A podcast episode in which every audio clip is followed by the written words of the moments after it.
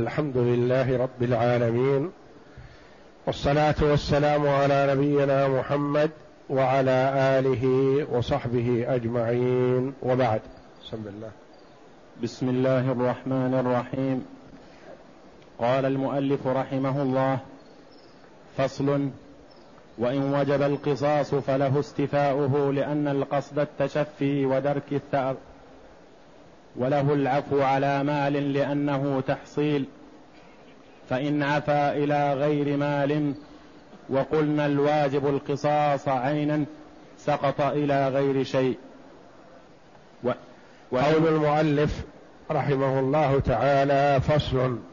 وإن وجب له القصاص يعني إن وجب للسفيه المحجور عليه لحظ نفسه وجب له قصاص.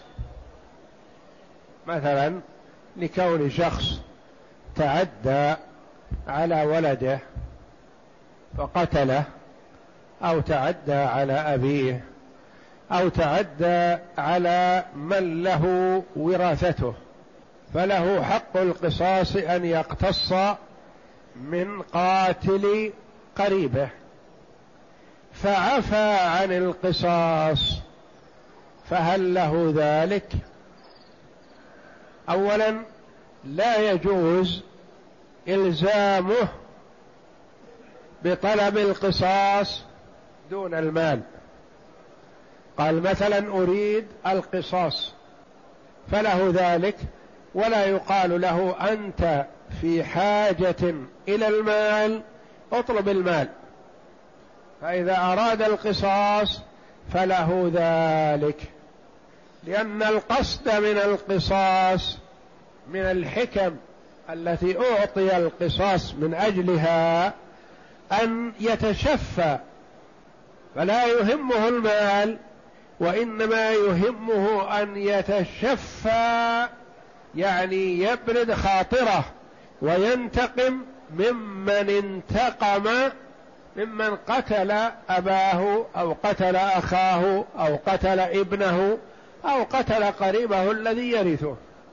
كما قال الله جل وعلا وليشف صدور قوم مؤمنين فالتشفي في الشريعة الإسلامية وارد.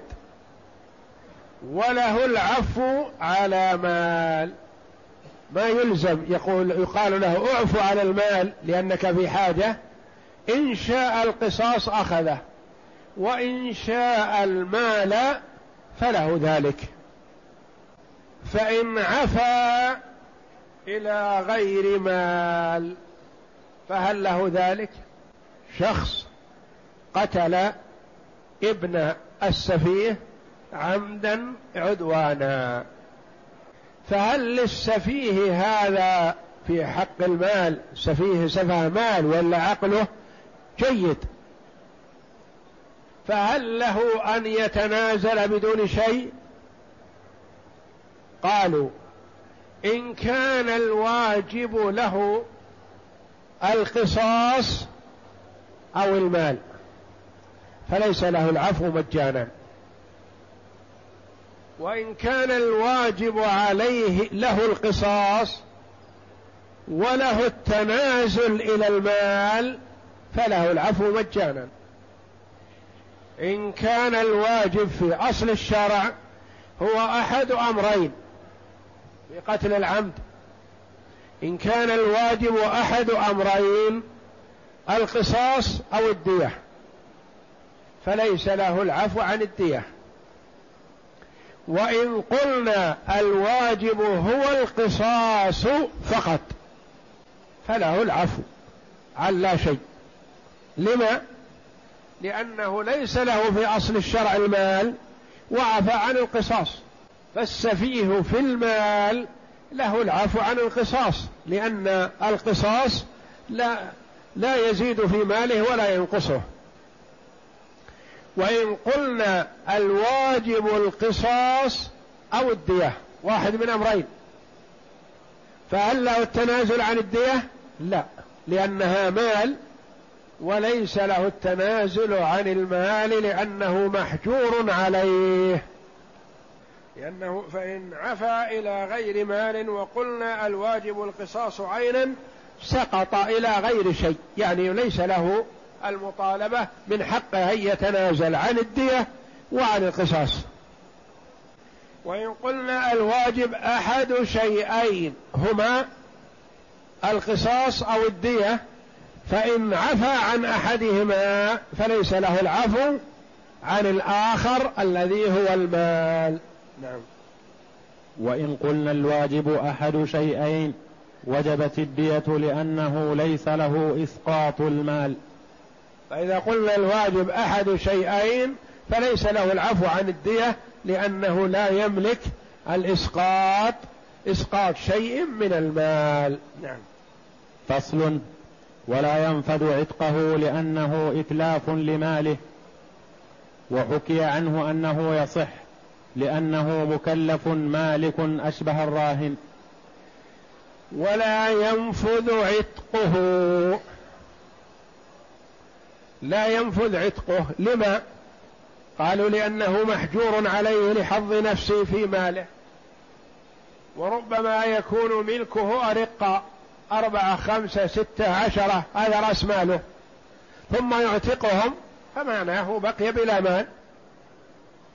أنفد ماله في العتق. وحكي عنه عن الإمام أحمد رحمه الله أنه يصح. لأن إتلاف المال في العتق لا يضيره. لأن العتق قربة لله جل وعلا. ولم يتلف المال في أشياء مباحة أو أشياء مكروهة أو أشياء محرمة فنقول نحجر عليه. لا هذا أتلف المال في شيء مستحب شرعا ووارد الحث عليه وهو بحاله ليس أقل حالا من الراهن. الراهن الذي رهن رقيقه له أن يعتقه. فكذلك السفيه في المال إذا أعتق رقيقه عتق لأنه قربة لله جل وعلا. وليس في التقرب إلى الله سرف كما قال بعض العلماء رحمهم الله لأن السرف في المباحات أو في المكروهات أو في المحرمات. وأما الإكثار من الطاعات فلا يعتبر سرف لأن أبا بكر الصديق رضي الله عنه لما حث النبي على الصدقة جاء إلى النبي صلى الله عليه وسلم بماله كله. ولا يقال إنه أنفق ماله كله وما بقي عنده شيء. وجاء عمر رضي الله عنه بنصف ماله. فالتقرب إلى الله جل وعلا ليس فيه سرف. يعني المرء ينفق كل ماله أو جل ماله أو أكثر ماله في سبيل الله هذا خير. ولا يقال يمنع من هذا. ويصح تدبيره. وعائشة رضي الله عنها لما تصدقت بصدقات كثيرة قال عبد الله بن الزبير قولوا لها لترفق وإلا والله لا أحجرن عليها. فغضبت عليه رضي الله عنها غضبا شديدا وحلفت أن لا تكلمه. كيف بيحجر علي وأنا أنفق في طاعة الله؟ ما أنفقت في محرمات ولا في مكروهات ولا في مباحات. وما كلمته إلا بعدما استشفع بعدد من الرجال أن تسامحه لما توعدها رضي الله عنه بأن يحجر عليها.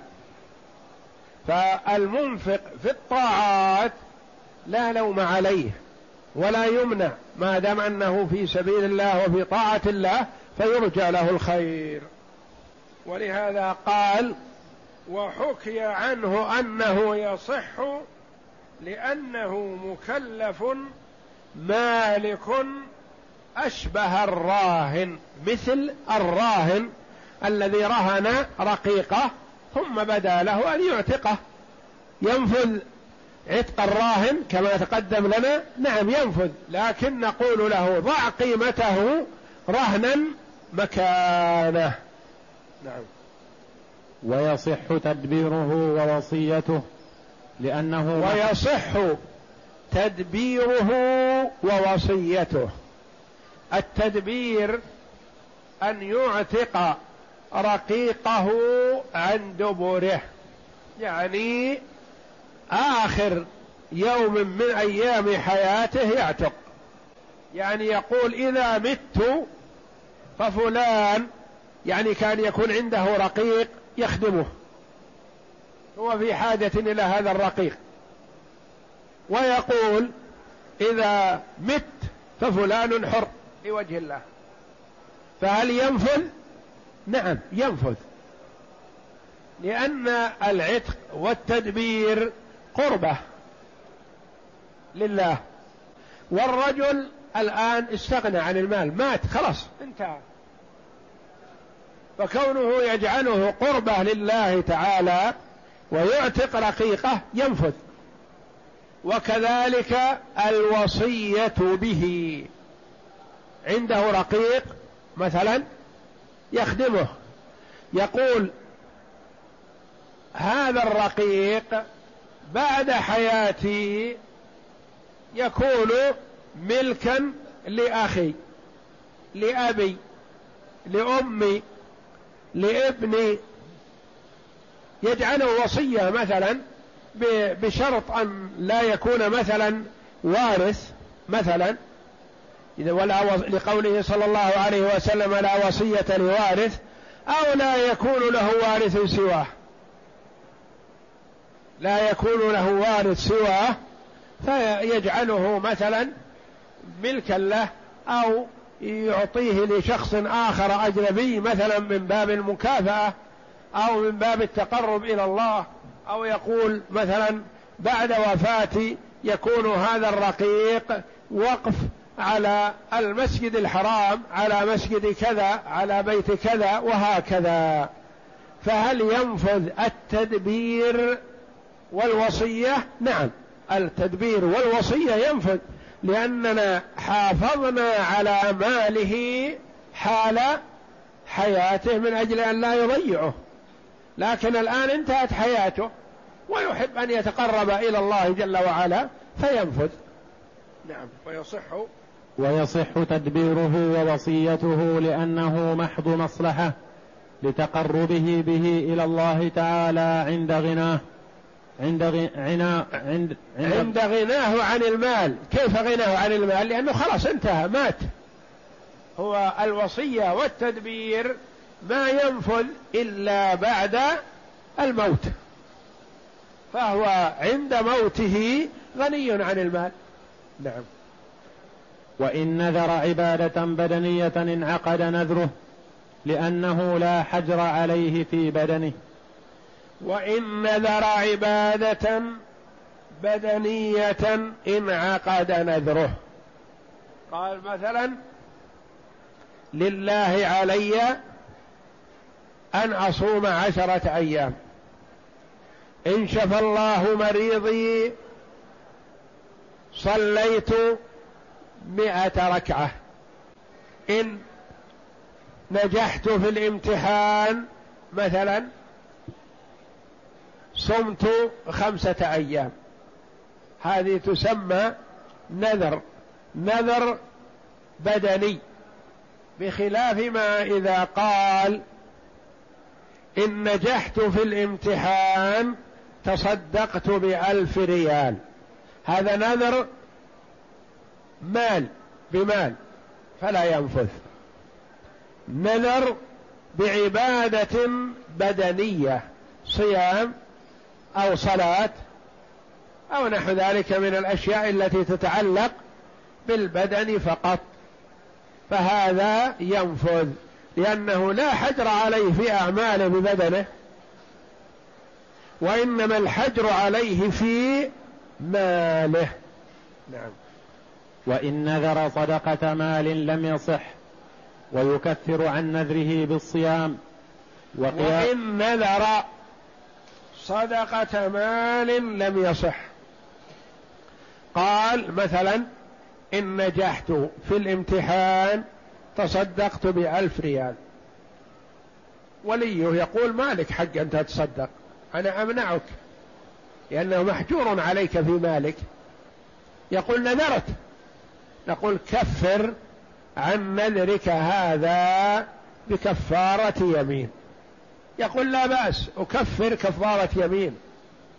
أعطوني إطعام عشرة مساكين أو كسوتهم أو تحرير رقبة. نقول لا لا هذا ولا هذا. وإنما كفر عن يمينك هذا بصيام ثلاثة أيام. يعني شيء يتعلق بالمال ما نسمح إلا بشيء تأكله أنت أو من تعول. وشيء يتعلق بالبدن أنت حر. نعم. وقياس قول أصحابنا أنه يلزمه الوفاء به عند فك حجره كالإقرار. قياس قول أصحابنا الفقهاء رحمهم الله يقول المؤلف أنه يلزمه الوفاء بهذا النذر لأن هذا النذر قربة وطاعة لله. فيلزمه الوفاء به متى؟ عند فك الحجر عنه. هذا يقول يعني ما نسب هذا القول لنفسه رضي الله رحمه الله وإنما قال قياس قول أصحابنا أنه يفي بنذره متى؟ ما فك الحجر عنه. نعم. فصل. وهل للمرأة الرشيدة التبرع من مالها بغير إذن زوجها؟ فيه روايتان. إحداهما لها ذلك. لقوله تعالى فإن آنستم منهم رشدا فادفعوا إليهم أموالهم. وقول النبي صلى الله عليه وسلم يا معشر النساء تصدقن ولو من حليكن. المرأة أتى بها هنا والمرأة هل لها أن تتصدق من مالها أو لا؟ المرأة ليست بسفيهة ليست كل امرأة سفيهة. لما جاء بها هنا بعد الحجر على السفيه لأنه في قول بعض المفسرين وروي عن ابن عباس رضي الله عنهما في قوله تعالى ولا تؤتوا السفهاء أموالكم قال النساء والصبيان. النساء والصبيان. هل للمرأة أن تتصدق من مالها بدون إذن زوجها؟ أو بما أنها في عصمة زوجها ليس لها حق أن تبذل من مالها إلا بعد استئذان زوجها. فيه روايتان. إحداهما لها ذلك لأن النبي صلى الله عليه وسلم لما تقدم إلى النساء بعدما وعظ الرجال تقدم إلى النساء ووعظهن ثم حثهن على الصدقة. وقال تصدقن ولو من حليكن. فأخذت الواحدة منهن تمرط تخلع خاتمها تخلع قرطها تخلع كذا وترميه في حجر بلال رضي الله عنه. صدقة. وجه الاستدلال أن النبي صلى الله عليه وسلم ما قال لهن انتظرن حتى تستأذن. أزواجكن. تقبل منهن ما تصدقن به. والله جل وعلا يقول فإن آنستم منهم رشدا فادفعوا إليهم أموالهم. وجه الاستدلال أن كلمة آنستم منهم من اليتامى رجالا كانوا أو نساء والمرأة إذا أونس منها الرشد تدفع يدفع إليها مالها. وإذا دفع إليها مالها فلا تراقب ولا يحجر عليها ولا يمنعها زوجها ولا غيره. ما دام أعطيناها المال الذي تملك فمن حقها أن تتصرف فيه لكن تمنع من التصرف الذي لا يجوز. أما الجائز فلها ذلك. وقول النبي صلى الله عليه وسلم يا معشر النساء تصدقن ولم من حليكن. وقبوله لصدقتهن حين تصدقن ولأن من وجب له دفع ماله إليه لرشده نفذ تصرفه فيه بغير إذن غيره. ما يحتاج أن تستأذن أبا ولا أما ولا زوجا ولا غيرهم. نعم.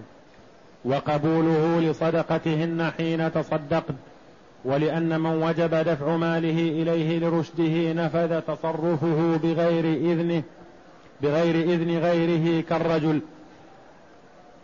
نعم. وعنه لا تهب شيئا إلا بإذن زوجها ولا ينفذ عتقها لما روى عبد الله بن عمرو أن رسول الله صلى الله عليه وسلم قال لا يجوز لامرأة عطية إلا بإذن زوجها رواه أبو داود.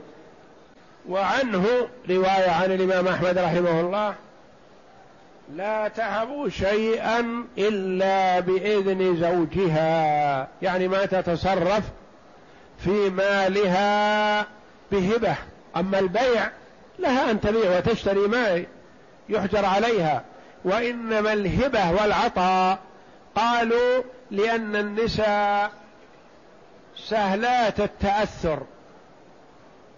وقد يأتيها شخص ما يبدي له لها حاجة ونحو ذلك فتعطيه كل ما بيدها. فإذا قلنا لا تعطي حتى ترجع إلى زوجها زوجها ينظر إن كان له وجه أذن وإلا منعها. قال ولا ينفذ عتقها لأن العتق فيه إذهاب للمال. تملك الرقيق مثلا بالآلاف ثم تعتقه فلا يبقى عندها شيء. لما روى عبد الله بن عمرو بن العاص رضي الله عنهما أن رسول الله صلى الله عليه وسلم قال لا يجوز لامرأة عطية إلا بإذن زوجها رواه أبو داود. وكلام أحمد عام في القليل والكثير يعني ما ينفذ عطيتها إلا لا في القليل ولا في الكثير. وقال أصحابنا لها التبرع بالثلث فما دون وما زاد فعلى روايتين. يعني إن كانت هبتها هذه في الثلث فأقل فلها ذلك. هذا جمع بين الأحاديث لأن الخاتم الذي تبرعن به والقرط ونحو ذلك الحلي يكون غالبا أنه أقل من الثلث. قال ما كان من الثلث فأقل فينفذ بدون موافقة الزوج وما كان أكثر من الثلث فعلى الروايتين. نعم. وكلام أحمد رحمه الله عام في القليل والكثير وقال أصحابنا لها التبرع بالثلث فما دون وما زاد فعلى روايتين. فصل وهل لها الصدقة من ماله بالشيء اليسير بغير إذنه؟ فيه روايتان. إحداهما لها ذلك لأن عائشة قالت قال رسول الله صلى الله عليه وسلم ما أنفقت المرأة من بيت زوجها غير مفسدة كان لها أجرها وله مثله بما كسب ولها بما أنفقت وللخازن مثل ذلك من غير أن ينتقص من غير أن ينتقص من أجورهم شيء.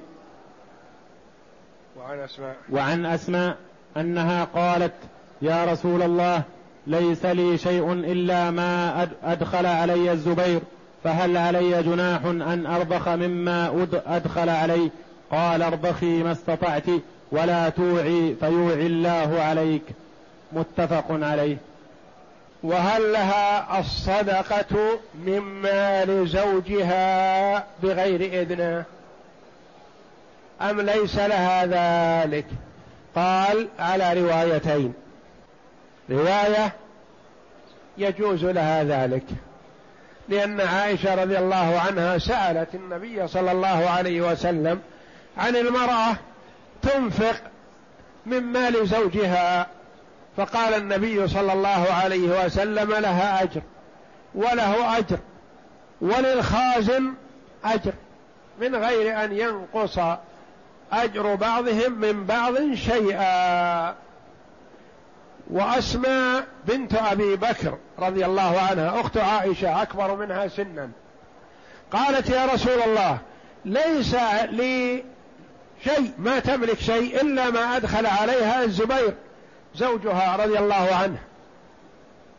الزبير بن العوام رضي الله عنه أحد العشرة المبشرين بالجنة. فهل لي أن أرضخ منه وأتصدق؟ يعني يعطيني النفقة فأوفر منها الشيء القليل وأتصدق به. ولا أوفر وأجمعه عندي بل أنفقه. قال ارضخي يعني أعطي ولا توعي لا تقفلي عليه فيوعي الله عليك. يعني تصدقي فأذن لها النبي صلى الله عليه وسلم بالصدقة مع أنها أخبرته أنها ما تملك إلا ما أدخل عليها زوجها. ولأن العادة. ولأن العادة السماح بذلك فجرى مجرى صريح الإذن. لأن السائل يأتي للمرأة أحيانا وزوجها غير موجود مثلا فتستأذنه مثلا فتحب أن تعطيه شيء من الطعام تعطيه شيء من اللباس تعطيه شيء من القوت الذي هم في غنى عنه وهذا الفقير في حاجة إليه لها ذلك. ولأن العادة السماح بذلك.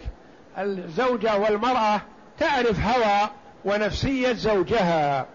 إن كان زوجها ممن يجود ويعطي فأعطت على غرار عطاه فهذا حسن. لأنها تعرف أنه موافق على هذا سواء استأذنت منه أو لم تستأذن. نعم. والثانية لا يجوز لما روى أبو أمامة قال سمعت رسول الله صلى الله عليه وسلم يقول لا تنفقن المرأة شيئا من بيتها إلا بإذن زوجها. قيل يا رسول الله ولا الطعام؟ قال ذلك أفضل أموالنا. رواه سعيد والترمذي.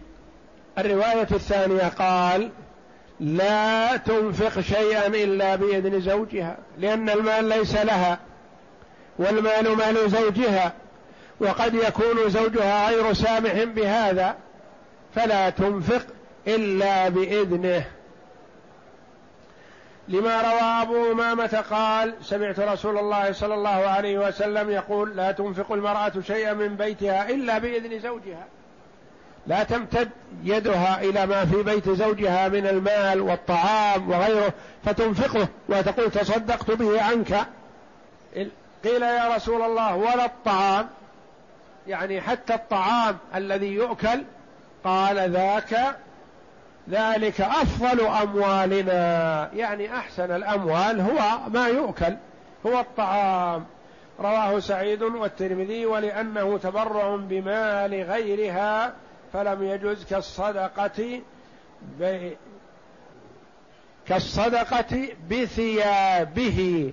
يعني مثل ما أنه لا يجوز لها أن تتصدق بثياب زوجها قال لا تتصدق بطعام زوجها أو بما في بيتها. لكن أدلة القول الأول أقوى لأن الحديث الأول عن عائشة والثاني عن أسماء نص في الموضوع وكلا الحديثين متفق عليه. بخلاف هذا فهو أقل منهما درجة ولعل هذا يحمل على أنها لا تتصدق إذا لم تعلم رضا زوجها. ولهذا قاسوا على الثياب قال ما يجوز للمرأة أن تتصدق بثياب زوجها؟ الشيء الذي يخصه ما تتصدق به والله أعلم. وصلى الله وسلم وبارك على عبده ورسول نبينا محمد وعلى آله وصحبه أجمعين.